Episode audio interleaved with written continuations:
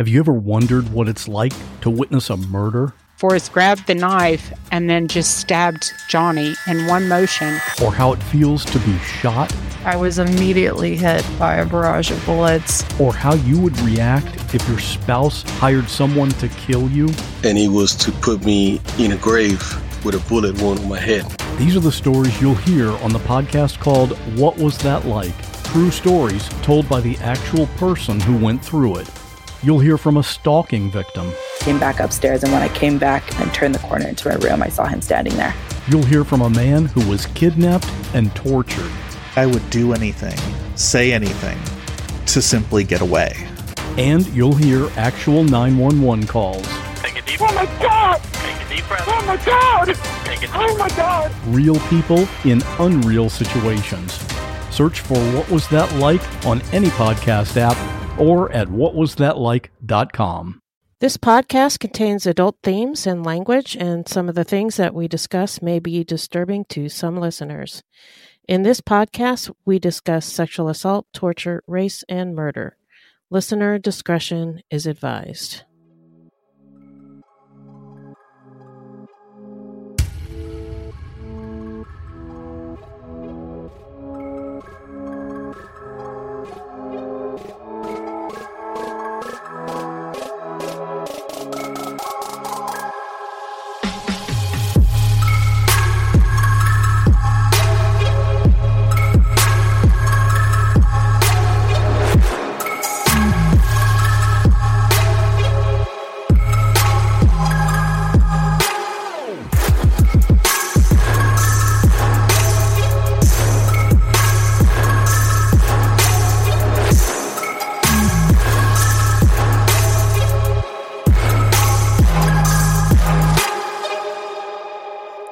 welcome to Fruit Loops, season two, episode two. Thank you so much for listening. Uh, Fruit Loops is a podcast about true crimes committed by people of color and their victims that we don't hear or know much about. Contrary to popular belief, not all serial killers are white.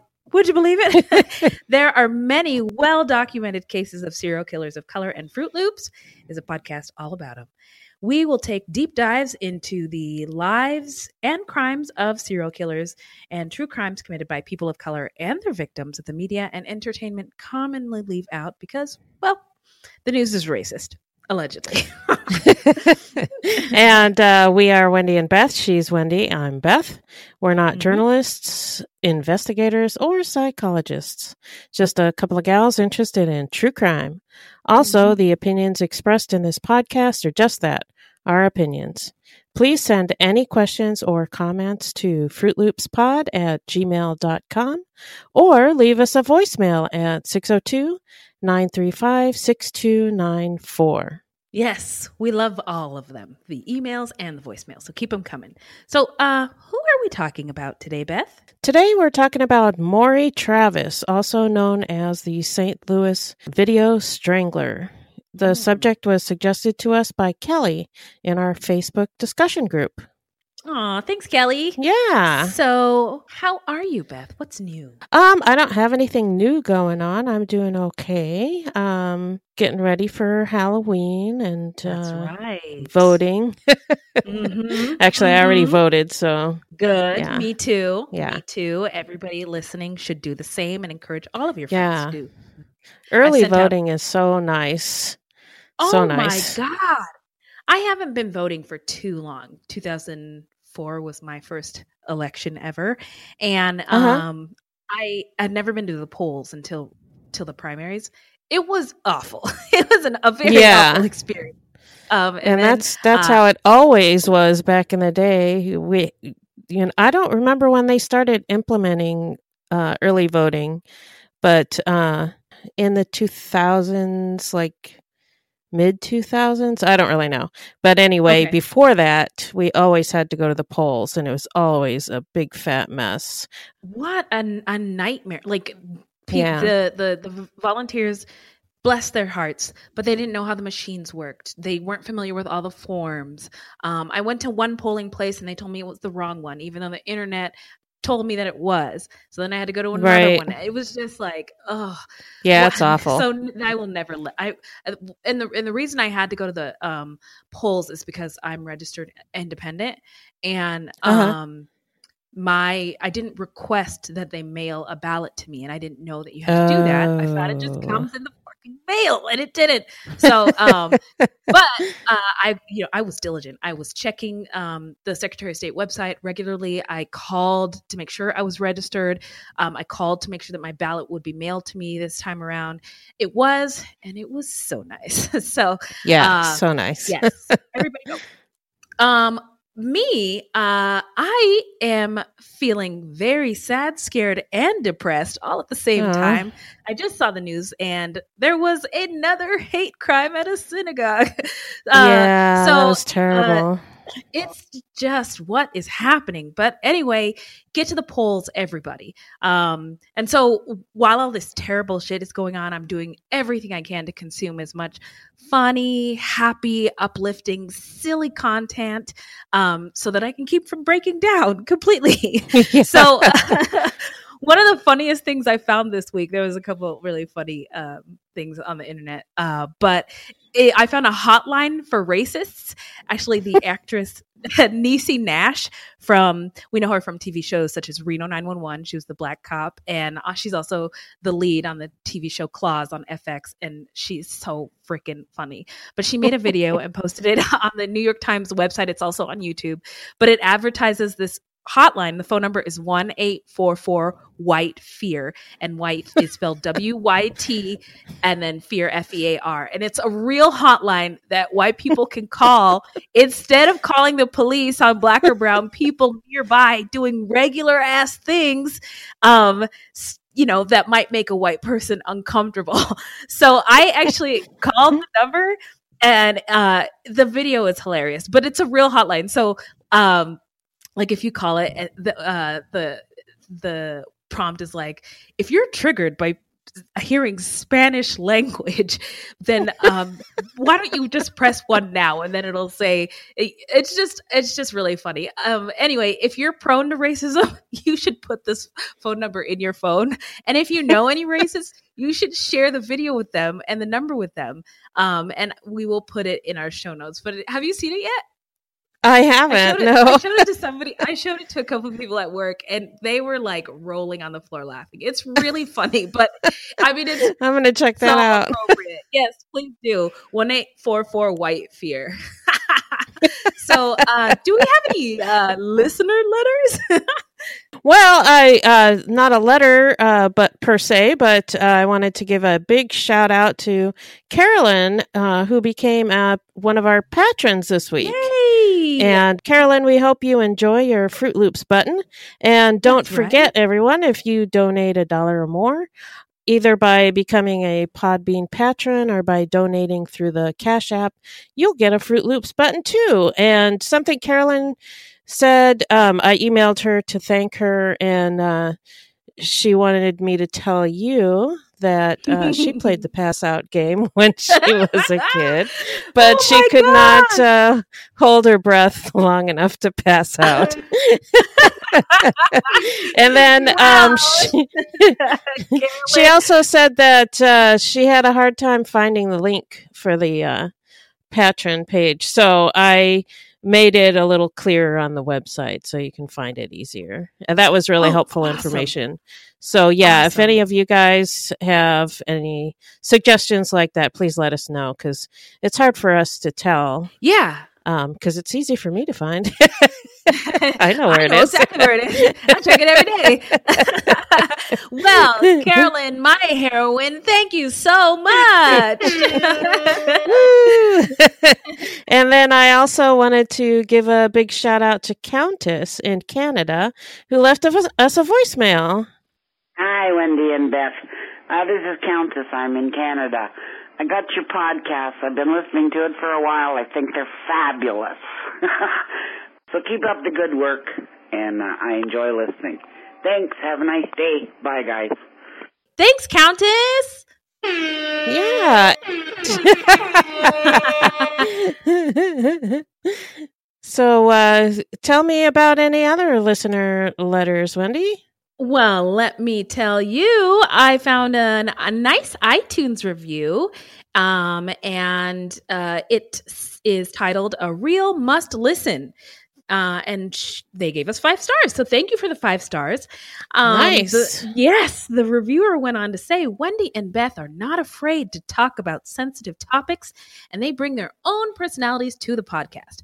I love that they shine a light on both killers and victims that don't uh, often get the spotlight when talking about true crime. Amen. They may be may not be journalists, but they are well researched, and I love their sidebars when they explain the language and terminology that they use. Thank you so much for the review. Yeah. That's a great review. Thank you. Thank you. And it really helps the show. So if you are compelled um, to help us, um, please go to iTunes. Um, we'd love it if you gave us five stars and review the show. Thank you. Um, so Yep. now let's move along. Uh, do we have any serial killer crime news? Yeah, I wanted to uh, talk about a story that was posted by Stephanie in our discussion group. Uh, it's a pretty crazy story. Mhm. A couple was arrested in Mexico while pushing a baby stroller filled with human body parts. Excuse me? and they may have killed up to 20 women. oh, Lord. Uh, the article says that the man and woman were detained in Mex- uh, Mexico City suburb on suspicion of murdering 10 female victims. Uh, the article was published on October 9th, um, and the arrest was probably around October 4th. Anyway, uh, police arrested the couple, and they are identified only as Juan Carlos N. and his wife Patricia N during the an investigation into the disappearance of three women and a two month old baby. The man allegedly gave detailed accounts of the original 10 deaths and claimed that he and his wife had killed a further 10 people and that they had sold the missing baby. According to, yeah, according to the prosecutor in the case, eight plastic buckets full of dismembered body parts and cement Oh were my found God. in the couple's house, and more remains were found in a refrigerator wrapped in plastic bags. Stop it. The couple, Oh, my God. the couple who get this, live with their three children no! were arrested while pushing the baby carriage through the suburb you know Oh filled with body parts Oh, my God. and the police had expected to find the missing baby inside but instead found human remains Oh my lord! Isn't that nuts? No, that's wild. Oh my god! Yeah, Thank that's you for nuts. sharing that story with us. And, and one of our listeners Yeah. recommended that one. Wow! Thank you. yes stephanie yeah Oh, Steph, that's a that's a good one. I I can't possibly top that with anything right now. so uh, I guess we'll just take a little break. so we would like to invite any listeners who have a business to advertise to do it with us. For more information, please email us at fruitloopspod at gmail.com or check out our website at fruitloopspod.com. yeah and i made a tab uh, to make it easy to find so Oh, you should be able to e- find that pretty easily when you go to the website so Awesome. Okay. Thank you, Super Beth. so, uh, why don't you tell us what we will be talking about? Today we're talking about Maury Travis, also known as the St. Louis Video Strangler, an American serial killer who tortured and murdered women while videotaping it. Oh my! Uh, this is part one, and we'll be covering the second half of the story next week. awesome.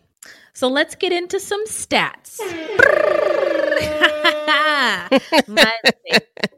So these crimes took place in Ferguson, Missouri. Um, anybody ever heard of it? Michael Brown recently was killed by police there. Anyway, um, uh, Maury Travis had 12 to 17 victims. His murders took place between 2000 and 2002. He was arrested on June 7th in 2002. Um, his method of murder was strangulation. The uh, victim profile, his victims consisted mostly of female sex workers of color, also um, often struggling with addiction. And his MO was he would pick them up, he lured them to his basement, tortured them with like a stun gun. He beat them, verbally abused them, raped them, and videotaped the entire thing. And then he dumped the bodies. So Sounds like a great guy. He does. He does. Give this guy a key to the city. uh, so uh, now we're going to get into his early life. So Maury Troy Travis was born in St. Louis, Missouri on October 25th, 1965. Now, he was born during the civil rights movement. I have to say that's that's also uh, the year I was born. Hey, hey, were your parents activists? Um, not activists. Mm. They they supported, of course, supported civil rights, but Mhm. um, they weren't activists. No, they were older. I think I mentioned. Oh, mentioned. yeah, yeah, you have mentioned that. I remember them complaining that, like during the '60s, when the hippies and everybody was, they were all active. Um, one of the mottos was like, "If you're o- older than 30, you can't be trusted." Oh, So yeah, whoa. yeah, yeah. It was. It, they they just did not trust people of the older people, people of different generations. Yeah. Mm. So I don't know if Mm. that was part of why they didn't, they weren't active, but they just weren't. of they supported civil sorry. rights though. that was none of my beats. oh, that's all right. Um, uh, well, I think it's interesting because so my my dad is an African American, so he was you know very aware of the Black Panthers. Um, I don't know if he participated in marches, but but that was top of mind for my Black American family. Now my mom still lived in Central America at this time. I don't even think like I remember I came home to do a like a we talked about Martin Luther King, and I was like I went home and asked my mom hey uh like where were you you know when when martin luther king was killed and she was like that wasn't a thing for us in central america he wasn't yeah, she was in Central America. yeah, he was not our guy so anyway Yeah. uh, uh, the son of Sandra and Michael Travis, uh, they lived in the Carr Square Public Housing Complex just north of downtown St. Louis. Travis attended St. Louis Public Schools from 1971 to 1975. The family moved from Ferguson or moved to Ferguson in 1976. Then in 1978, his parents divorced. A neighbor in Ferguson described Maury Travis as a quiet, respectful boy who sometimes mowed her lawn without being asked and showed her how to use an electric hedge trimmer. Hmm. She knew him by his nickname Toby and said he was a pleasant child with a soft heart.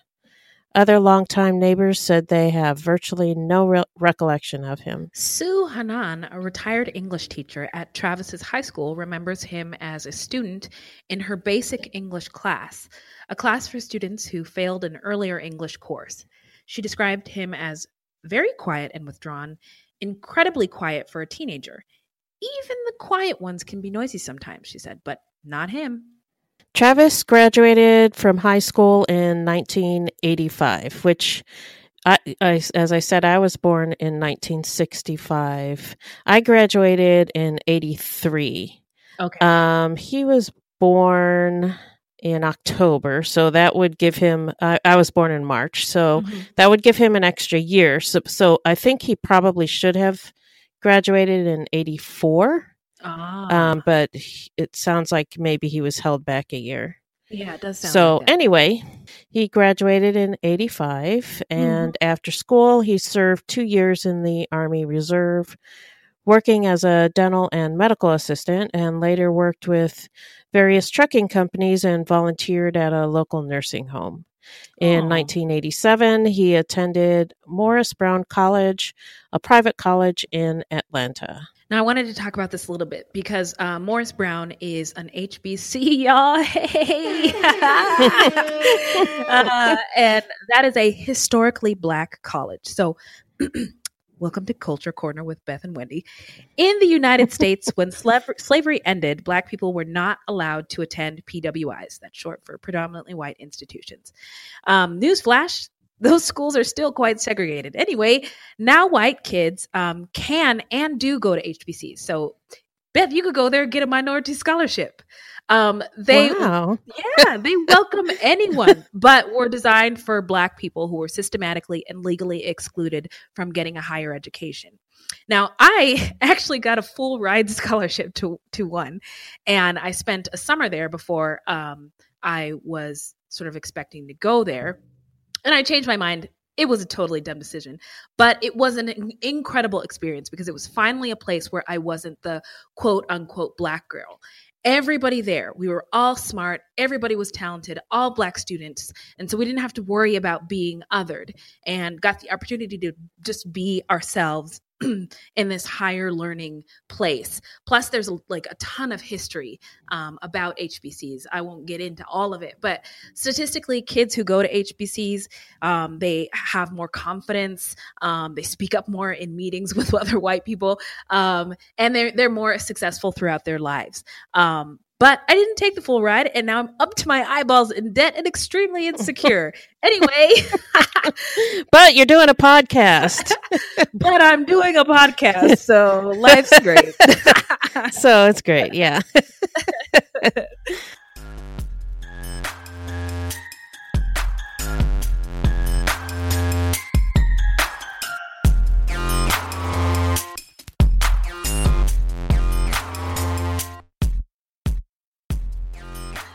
Uh, where did this take place? Oh, by the way, I wanted to preface all of this by um, we want to really paint the picture of um, the time and the place because it, I think it, it is important when we're painting the picture about Mr. Travis. So, um, if you're not interested in uh, hearing any of this part, even though it's important, um, you can fast forward a little bit. But anyway, I just felt like I had to say that. Sorry. Yeah, we're going to take a deep dive into St. Louis and go way back in the history. And so, yeah, if you're not interested, fast forward. Yes. But if you are, buckle up. Hold on your butts. Yeah, because it's pretty interesting. it is very fascinating.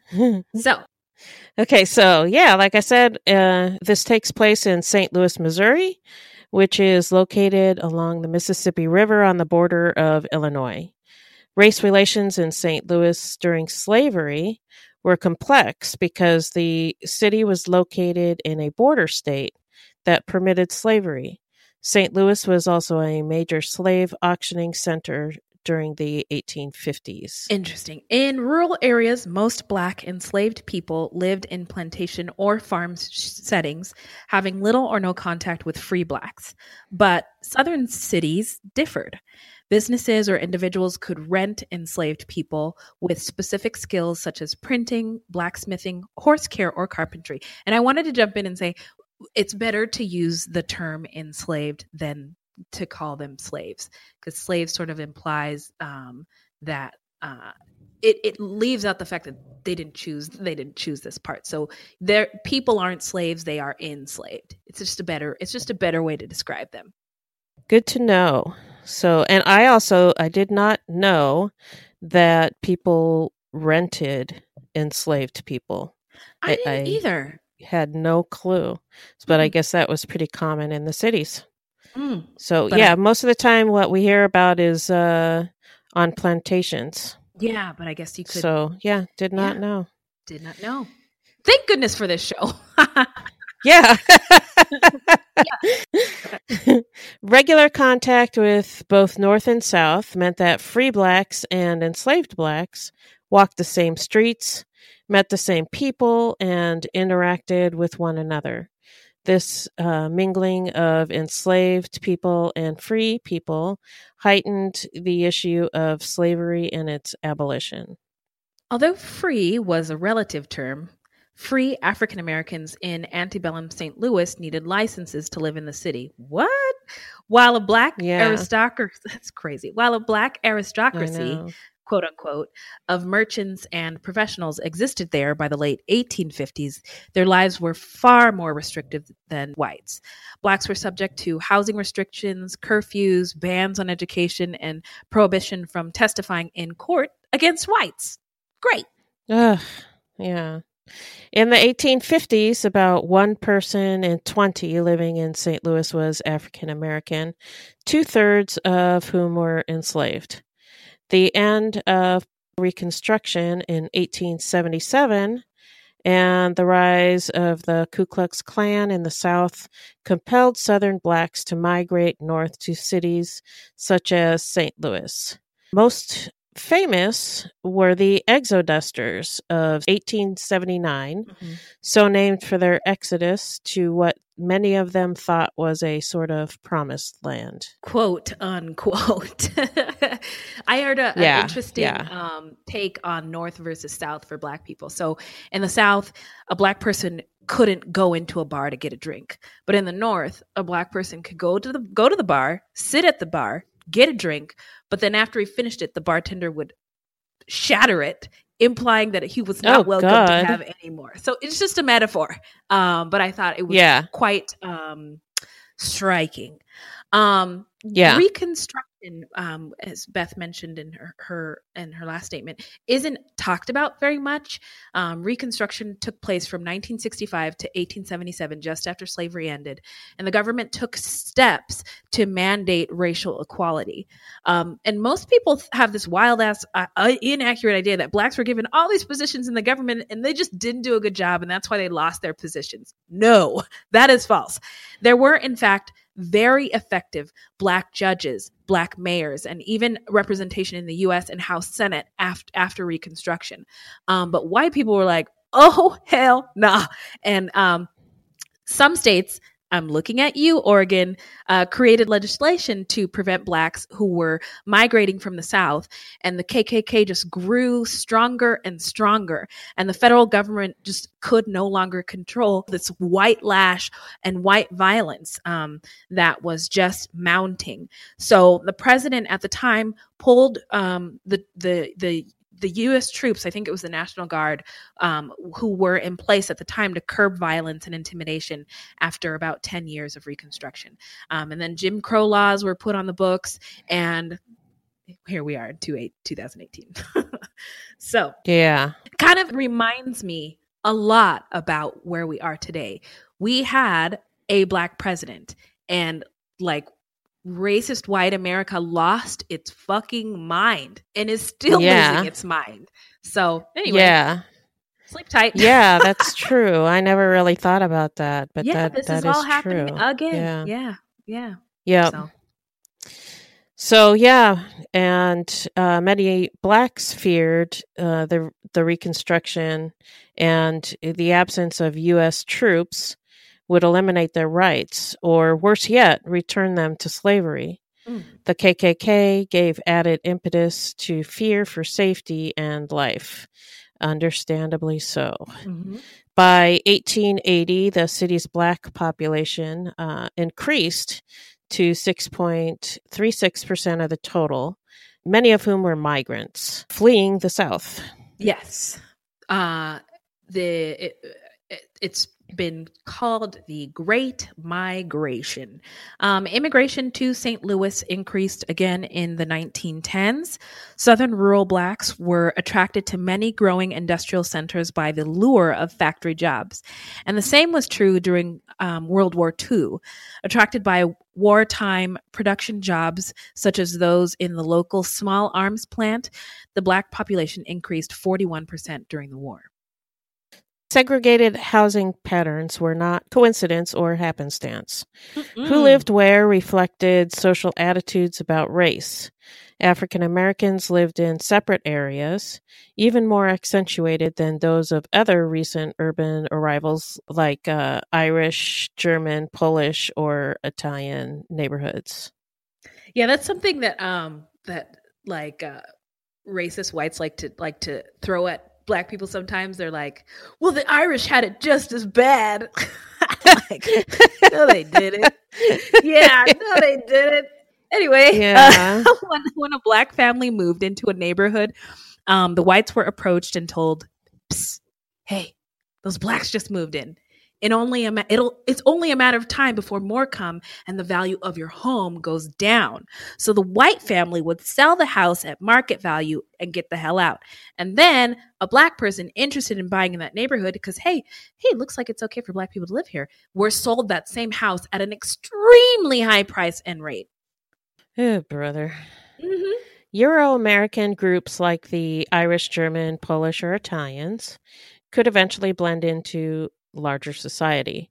African American skin color always identified them as different from the prevailing white culture, making it easier to force them into separate areas. Those areas tended to be similar to other tenement areas substandard housing, overcrowding, and unsanitary. Now, that is not to say that all black neighborhoods were slums. No, sir. Before the Civil War, uh, St. Louis boasted a black aristocracy that we mentioned before of middle class African Americans. Eventually, the Ville. have you ever heard uh, uh, the the rapper Nelly? He talks about the Ville. Stood as uh, the neighborhood for middle class black families. Yes, there is also a famous place. I wanted to bring this up because there were um, after um, Reconstruction little black communities, just all black towns popping up then, and many of them th- were thriving. And there's one famous one in Oklahoma known as uh, Black Wall Street. Um, and it was so wealthy that one of the residents even had his own airplane. wow. Um, but it really, really made the KKK mad. So they just bombed the shit out of it. And um, Oh, the community was destroyed and many were killed. But um, there's plenty of history available on that. And if you're curious about Black Wall Street, look it up. In 1916, by a, a uh, three to one margin, voters enacted a segregation ordinance holding that no one could move to a block on which more than 75% of the residents were of another race. Wow. The NAACP successfully fought the order in the courts, Ooh, but good. white separatists responded by creating associations of white residents living in neighborhoods near black residential areas to solidify segregated housing. Oh man. Just when just when I know. Yay, we win. Oh, we lose again. No. In 1954, St. Louis voters passed a bond issue to redevelop Mill Creek Valley, an African American district where more than 20,000 people lived, and was at one time the home to such famous African Americans such as Scott Joplin and Josephine Baker. Wow. Yeah. Uh, Mill Creek Valley housed over 800 businesses and institutions. Everything the residents needed, from grocery, clothing, and hardware stores to restaurants, schools, and churches, was within walking distance of their homes. The area was also home to the prominent African American newspaper, the St. Louis Argus.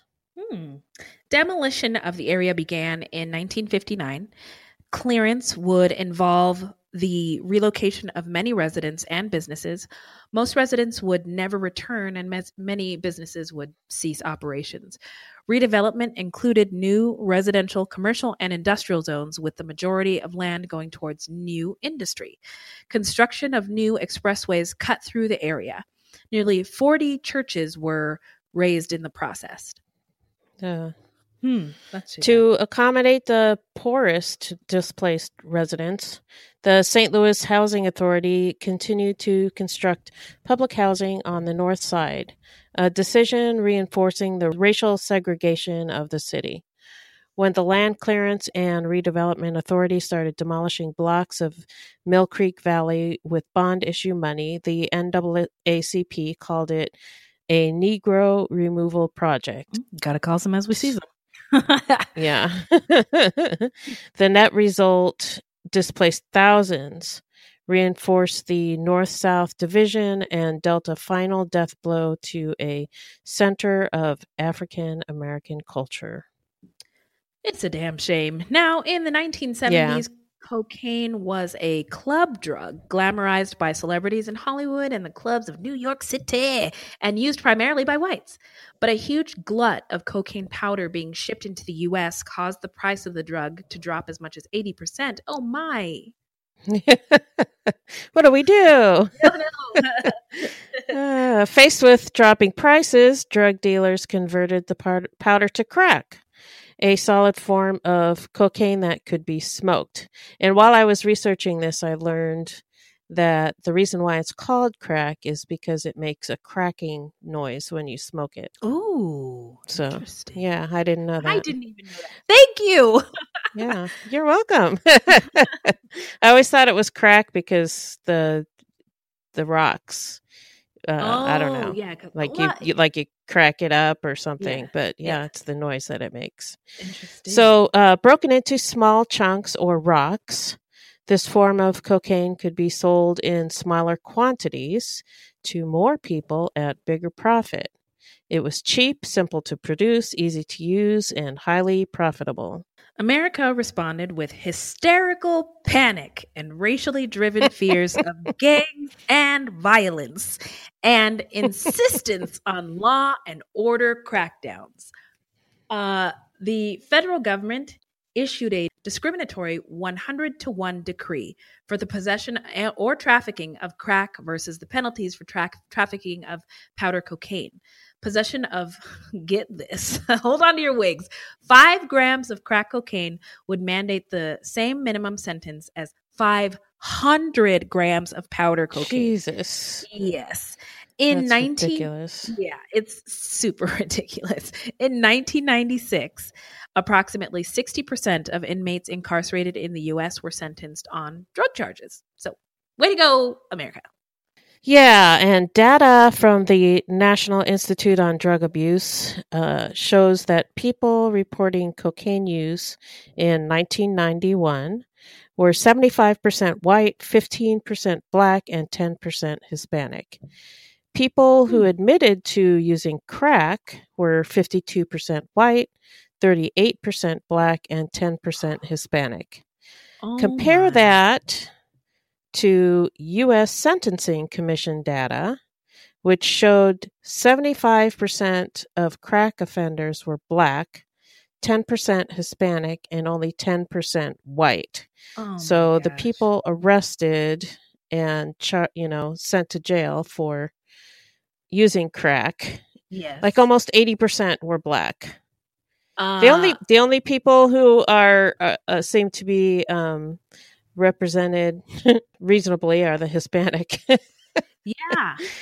Yeah, what is up with those numbers? yeah, that's Uh, crazy. Okay. So, of course, this lends credence to the contention that mandatory sentencing laws were racially biased and fundamentally flawed. Yeah, anybody who doesn't think so should have a seat and read some statistics. Yeah, take several seats. several seats. Uh, the war on drugs resulted in an immense growth in court caseloads and prison populations. What y'all think was going to happen? What you thought? It focused Yeah. on small time drug dealers, Jesus, who were generally poor young black males from the inner city. One in every four African American males aged 20 to 29 was either incarcerated or on probation or parole in 1989. And by 1980, That's 1990 insane. insane. So, uh, people, you know, I hate to like keep doing my sidebars, but I feel like they're important. Uh, this is what people mean when they say slavery didn't end; it just evolved into the war on drugs and um, an increase in prison populations. By ni- by 1995, that statistic had increased to nearly one in three. So Jesus. imagine what that what havoc that would have on a c- entire community. On a a family, yeah, Mhm. families and communities. Yeah. Mm-hmm. 30% of the men are in jail. Yep. That's just insane. insane. Yeah. So So, this all resulted in the United States having the dubious distinction of the highest incarceration rate per capita of any industrialized nation and countless stories of broken homes and destroyed communities, which only continue the cycle of hopelessness, poverty, and desperation that cause people to turn to selling drugs or using drugs in the first place. Right. Right. So, not solving So- anything. Nope. I think the problem is continually getting worse. Continuing and getting worse. Yes. So, uh, families were torn apart, lives were cut short, and a wealth of potential was lost on a generation of African American youths. Um, but no one seemed to care about those urban crackheads. Unlike, oh boy, the heroin addicts creating today's opioid epidemic, which has had a disproportionate impact on white suburbanites and rural areas, black crack addicts were considered dispensable. To many politi- politicians, they simply belonged in jail.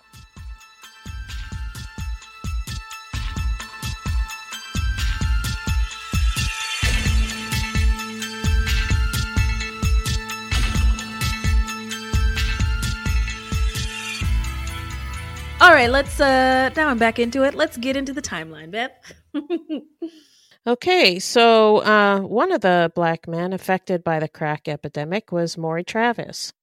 In March of 1988, while he was home from college on spring break, he held up five shoe stores in St. Louis County for the cash he needed to feed his $300 a day cocaine habit. Woo! Now, when I was on Yeah. spring break, I was just showing everybody my boobs. I was, I just was, not getting really into this. drunk. I was just getting drunk and showing people my boobs and my butt. This, this was not on my list. Yeah, not not not on my radar, no. So uh, he pleaded guilty to the five robberies in January 1989 and asked the judge for leniency since he had completed drug rehab and he had only used a toy gun in the holdups. He told the judge he was so strung out that he barely remembered the robberies. and U.S. Representative William L. Clay, he had written a letter to the judge asking for leniency for Travis. I have known Mr. Travis and his family for a number of years, and I feel he is deserving of special consideration in this matter, Clay wrote. Mm-hmm. Since January 1988, Mr. Travis has conducted himself in such a manner as to pose no threat to society. I am pleading that he be given leniency and probation with the condition of voluntary service at a charitable community agency. And when contacted later, Clay says he does not remember Travis or his family. Um, and during his congressional career, he said he sent thousands of similar letters. And I don't know how true that is because, you Mhm. know, it'd be pretty embarrassing for him uh, later to be called out on that letter. So I don't know. One would think it would be embarrassing, maybe even career ending, but hmm I'm not so sure anymore. Um, on but on July 5th, 1989, the judge sentenced Travis to 15 years in prison. He was 4 months from his 24th birthday. Within months, he wrote to the judge begging him to reduce his sentence because the ho- because of the horrible conditions in prison. He wrote uh, daily and hourly, also at any given moment. I think of taking my life. Uh, the conditions here are excruciatingly tormenting, to say the least. Staying in my cell and crying myself to sleep most every night will not help, but it's so very hard to believe this has happened to me. The whole situation, he goes on to say further, the whole situation is horrid and phantasmic. If it weren't for such a caring cellmate, I'm very sure I'd have committed suicide after my first day here in this institution. The letter complains of homosexual rapes, cramped living conditions, poor food, and a proliferation of drugs. There is no specific claim, however, that he was raped. Yeah, but it's not uh, outside of the realm of possibilities. No, and even I mean, even if he wasn't subject to rape, I mean, it's not uh it's not crazy to believe that maybe he was um you know in fights or ex- uh, experienced physical violence you know so Yeah, and just the fear, yeah knowing that uh, there were rapes going on Mm-hmm. Uh, just the fear would be pretty horrible. Yeah. So, anyway, uh, he asked the judge for his sentence to be replaced by a 120 or 180 day shock imprisonment, which Mhm. uh, apparently was a thing back then. Mm. You, sir, are my last hope, he wrote. Please give me another chance in society. Please. But there's no indication that the letter had any impact on his sentence. Later on, Travis was paroled on June 14th, 1994, after serving five years, most of which he worked in the food and sanitation section of the prison. And in the years that followed, between two more prison stints on drug related charges, Travis worked several restaurant jobs. During the summers of 2000 and 2001, he was a waiter at the restaurant at the Mayfair Hotel downtown. Hmm, sounds fancy. July 31st, 2000, the body of Mary Shields, age 61, was found in East St. Louis. Uh, her new decomposing body was found near a vacant building. Then on November 29th, 2000, uh, Travis returned to prison a second time for violating parole, again for drug possession. And on March 19th, 2001, he was released from prison again. And not much long after, April 1st, 2001, the body of Alyssa, Alyssa Greenwade, age 34, was found in Washington Park. Um, Alyssa Greenwade's death was mentioned only briefly in a local newspaper because the news is racist, allegedly, and she was found in a ditch partially clothed. Alyssa lived with uh, Reverend Anuka Menguzi, who Mhm. opened her door to women with addictions whose families had given up on them. Alyssa called her mom. She was addicted to crack cocaine. Alyssa was, not the Reverend. uh, and she had turned to sex work to fund her addiction. Um, the night before her body was found, Alyssa called the Reverend to tell her about her new friend Travis. And then Travis got on the phone, and he didn't reveal his name to her, um, but got on the phone and told the Reverend, "Don't worry about Greenwade because he was going to take care of her that night." But less than nine hours after that call, Greenwade was found dead. She'd been strangled, and there were ligature marks on her wrists and ankles. A tire impression was found near her body in the earth, uh, which was identified as a Bridgestone Potenza tire. April 4th, 2001, a woman 44 was found near death in East St. Louis, but was paralyzed and brain dead due to asphyxiation. So she was not able to help them. No. Um, and on May 15th, 2001, the body of Teresa Wilson, 36, was found in West Alton. Teresa Wilson was a sex worker. She grew up in St. Louis and was left alone by her parents. Um, not sure what that means. Do you? Um, I think I, I I thought that it meant that um she was just had to fend for herself. Um, so she was That her parents weren't really taking care of her. Yeah, her parents weren't around. Maybe they were on crack too. I don't know. Um, Yeah, when they were raising her. possible. Yeah. Um, but she didn't have her parents uh, uh watching her very closely. So she got into Support. trouble. Yeah. Yeah, she got into trouble. Um, she didn't do drugs in high school, but she did get pregnant at 17 and dropped out of high school to care for her daughter Chastity. Wilson started to use crack cocaine and turned to sex work to support her habit. She was arrested many times for sex work, drugs, or theft. Chastity was put into a group home at age 10. That's really sad. Wilson would go missing Yeah. for weeks at a time for numerous reasons, including drugs. So when she went missing, no one thought it was a big deal. And her body was found naked by the roadside, and there were ligature marks on her neck. She was only able to be identified using a dental plate. On May 23rd, 2001, the body of Betty James, she was 46, was found in St. Louis. Betty had a history of drug abuse and was a sex worker, and she had um, children, uh, but I don't know how many.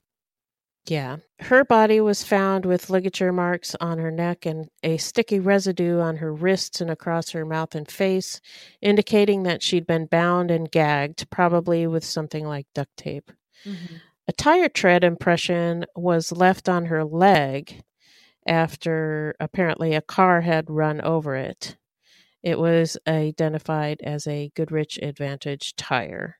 And the investigators uh, assumed that it was the killer who ran her over because probably if you're driving down the street and you ran over a body, you would probably call the police. So, Yeah. uh, yeah. So, uh, but the public was largely unaware of the killings. The stories about the bodies were short and buried inside of the newspapers. And I wonder why that is. Uh, starts with an R and ends with an ace ism.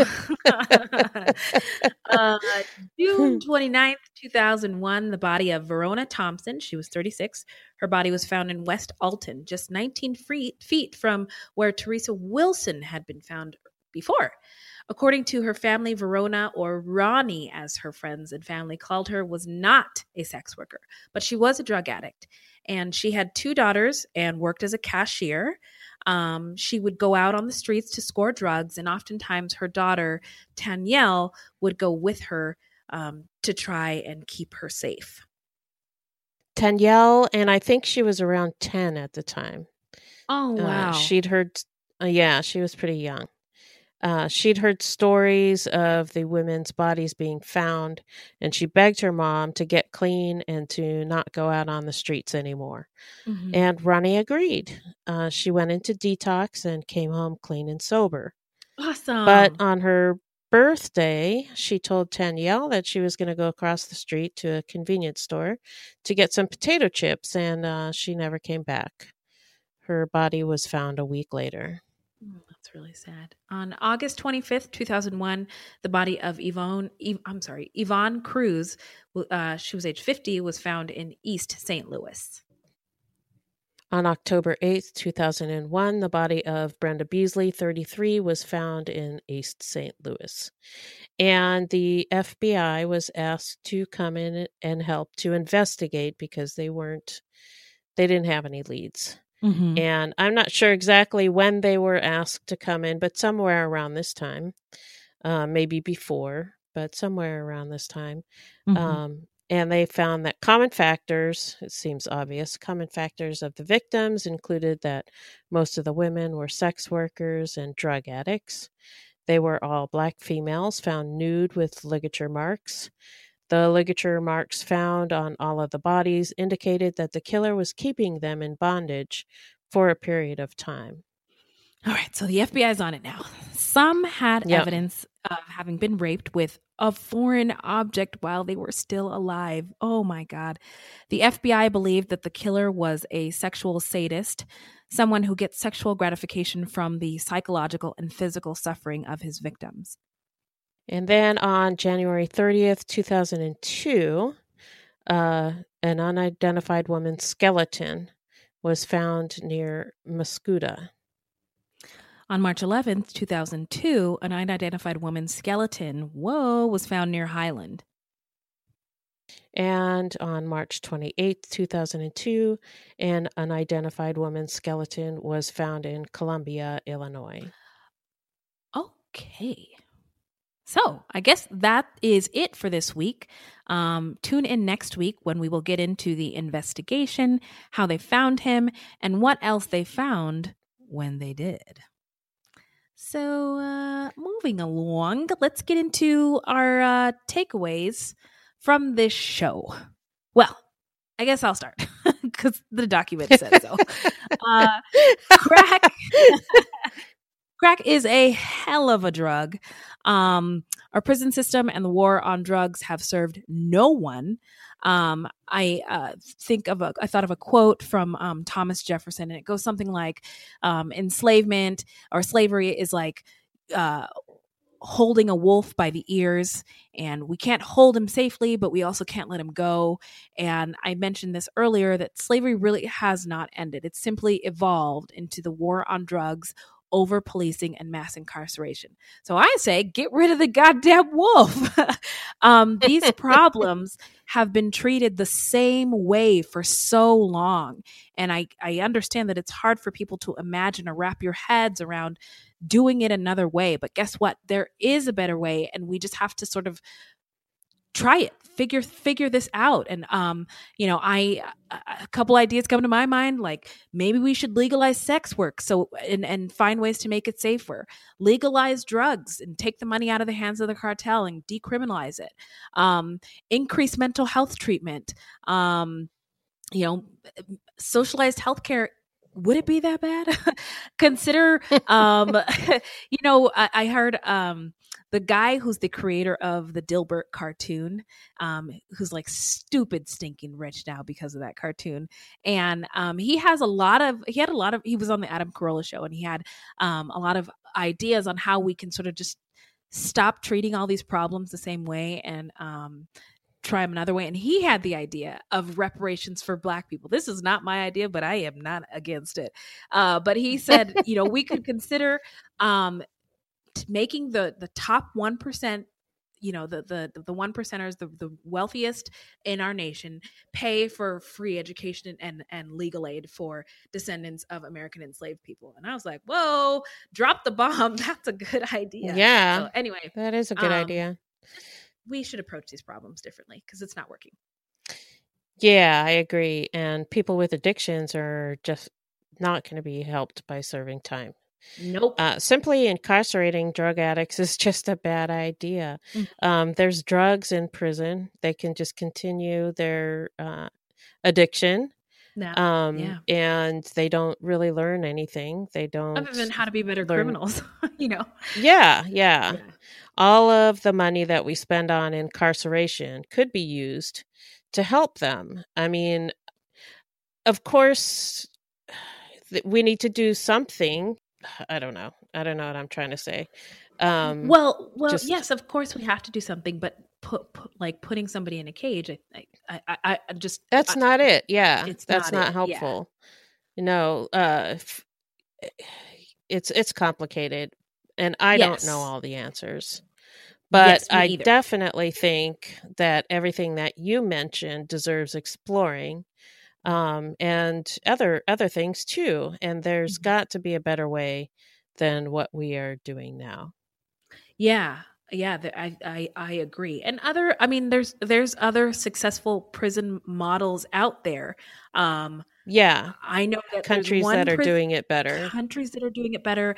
I know in one part of the country there's like a farm, so the um the the prisoners um the the incarceration model is different. They're not like in cages all the time. I think they do get to do like fulfilling work such as farming. I'm uh, don't quote me on that, but there I I listened to a podcast called 70 Million. It's a podcast about prison the American prison system and um, they interview a lot of people who are um, trying to change the system and um, they talked about one prison in the United States which which has sort of gone away from the traditional keep people in the cage um, you know don't let Yeah, it's it's just so so focused on punishing.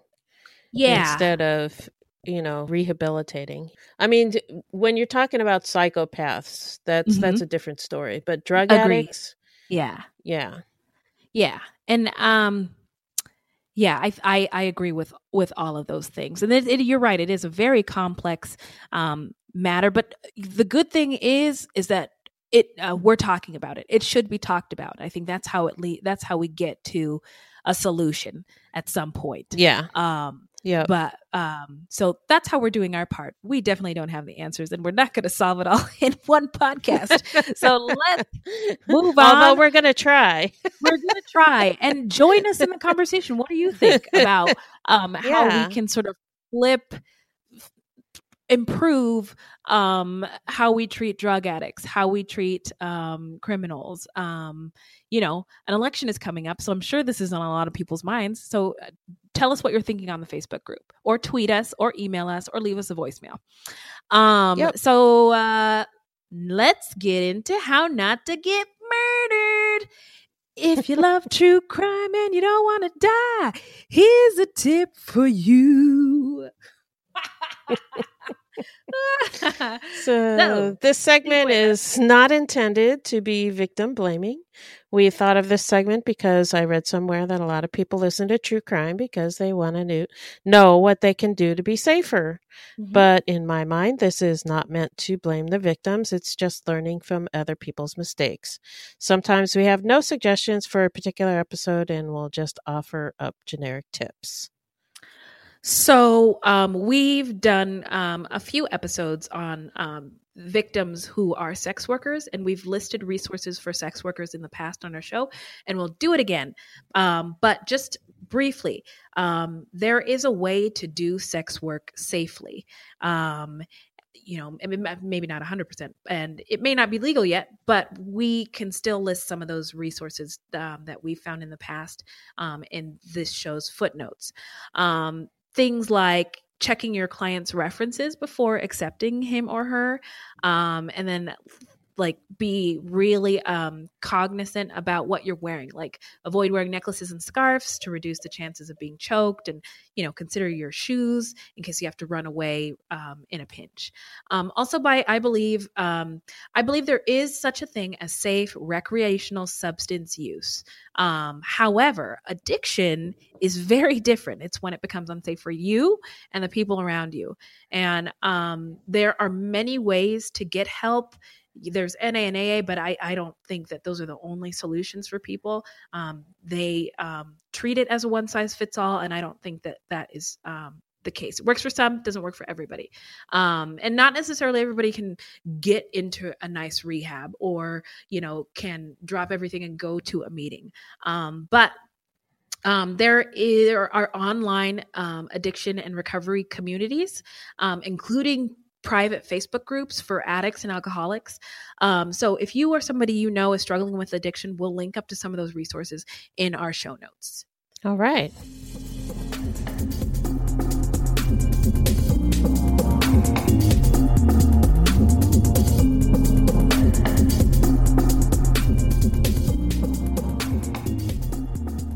So let's get into some shout outs. This is the part of our show where we shout out any content by people of color or about people of color or any true crime goodies.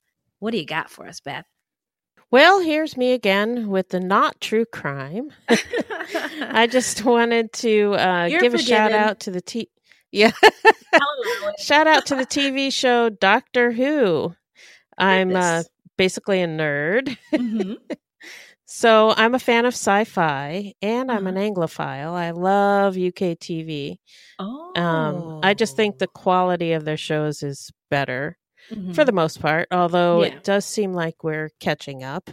Ooh. Anyway, um, people of color are portrayed a little differently in UK shows.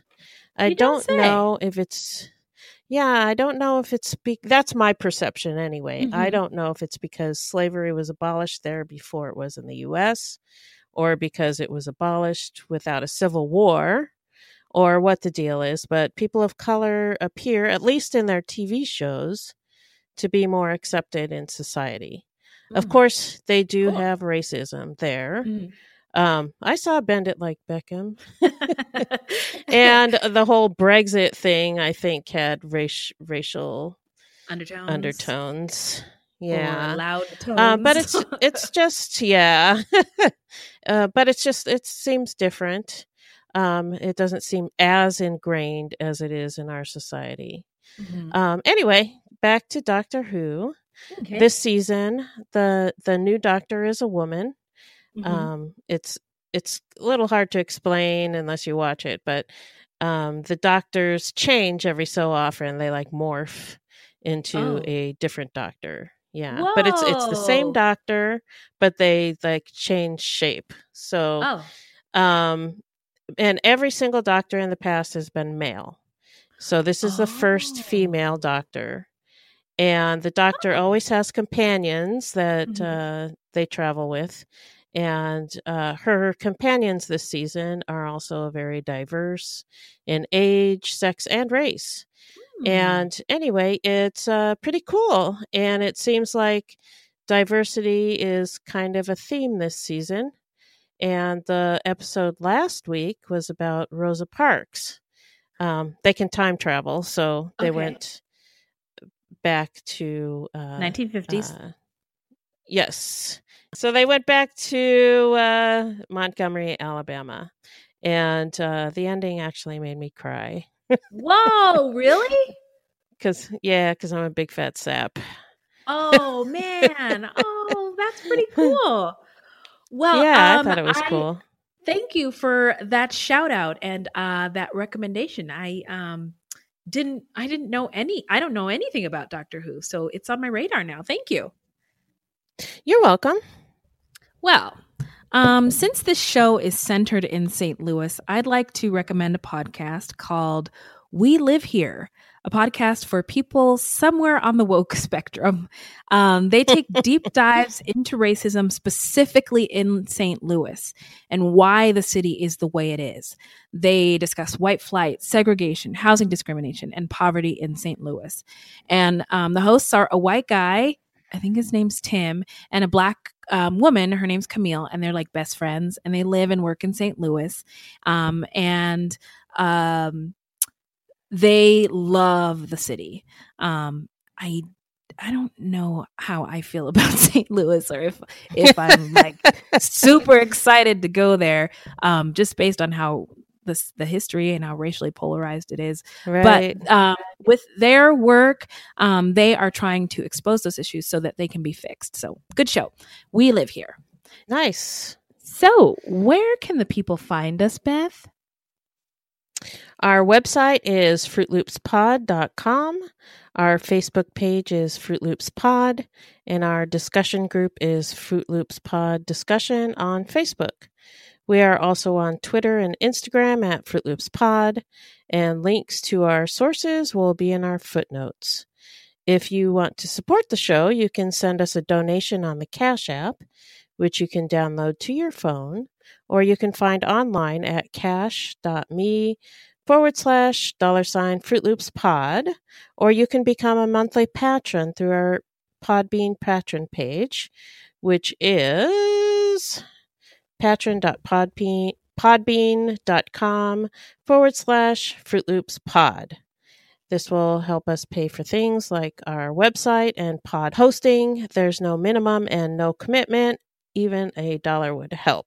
That's And right. all of that is on the website. So you don't Mhm. have to memorize it. Just go to the website. Yeah. You can also support the show by giving us a five star review on iTunes or anywhere else that you get your podcasts from. All right, everybody, listen close. This is a weekly podcast, and new episodes drop every Thursday. So until next time, look alive, guys. It's crazy out there.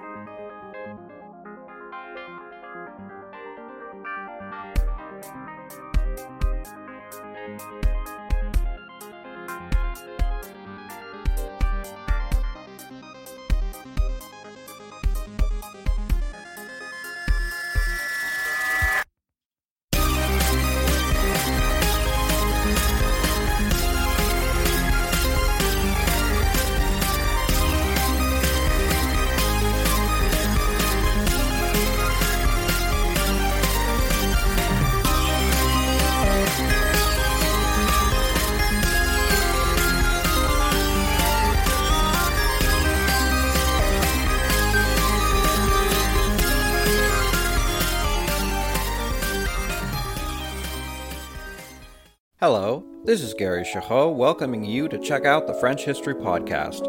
Our main show covers the history of France from the first humans until present. If you liked Mike Duncan's The History of Rome and wanted a similar program covering the land of beauty, culture, and love, we are exactly that. We also host world renowned scholars who have delivered guest episodes on their specialties, including 18th century pirates, revolutionary booksellers in 20th century Paris, the special friendship between the Marquis de Lafayette and Thomas Jefferson, and numerous others. Learn what you love and listen to the French History Podcast today.